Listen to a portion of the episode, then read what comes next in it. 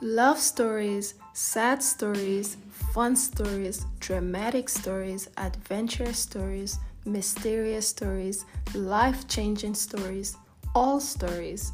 Join me right here on On Ghetto Stories by your girl, Agnes.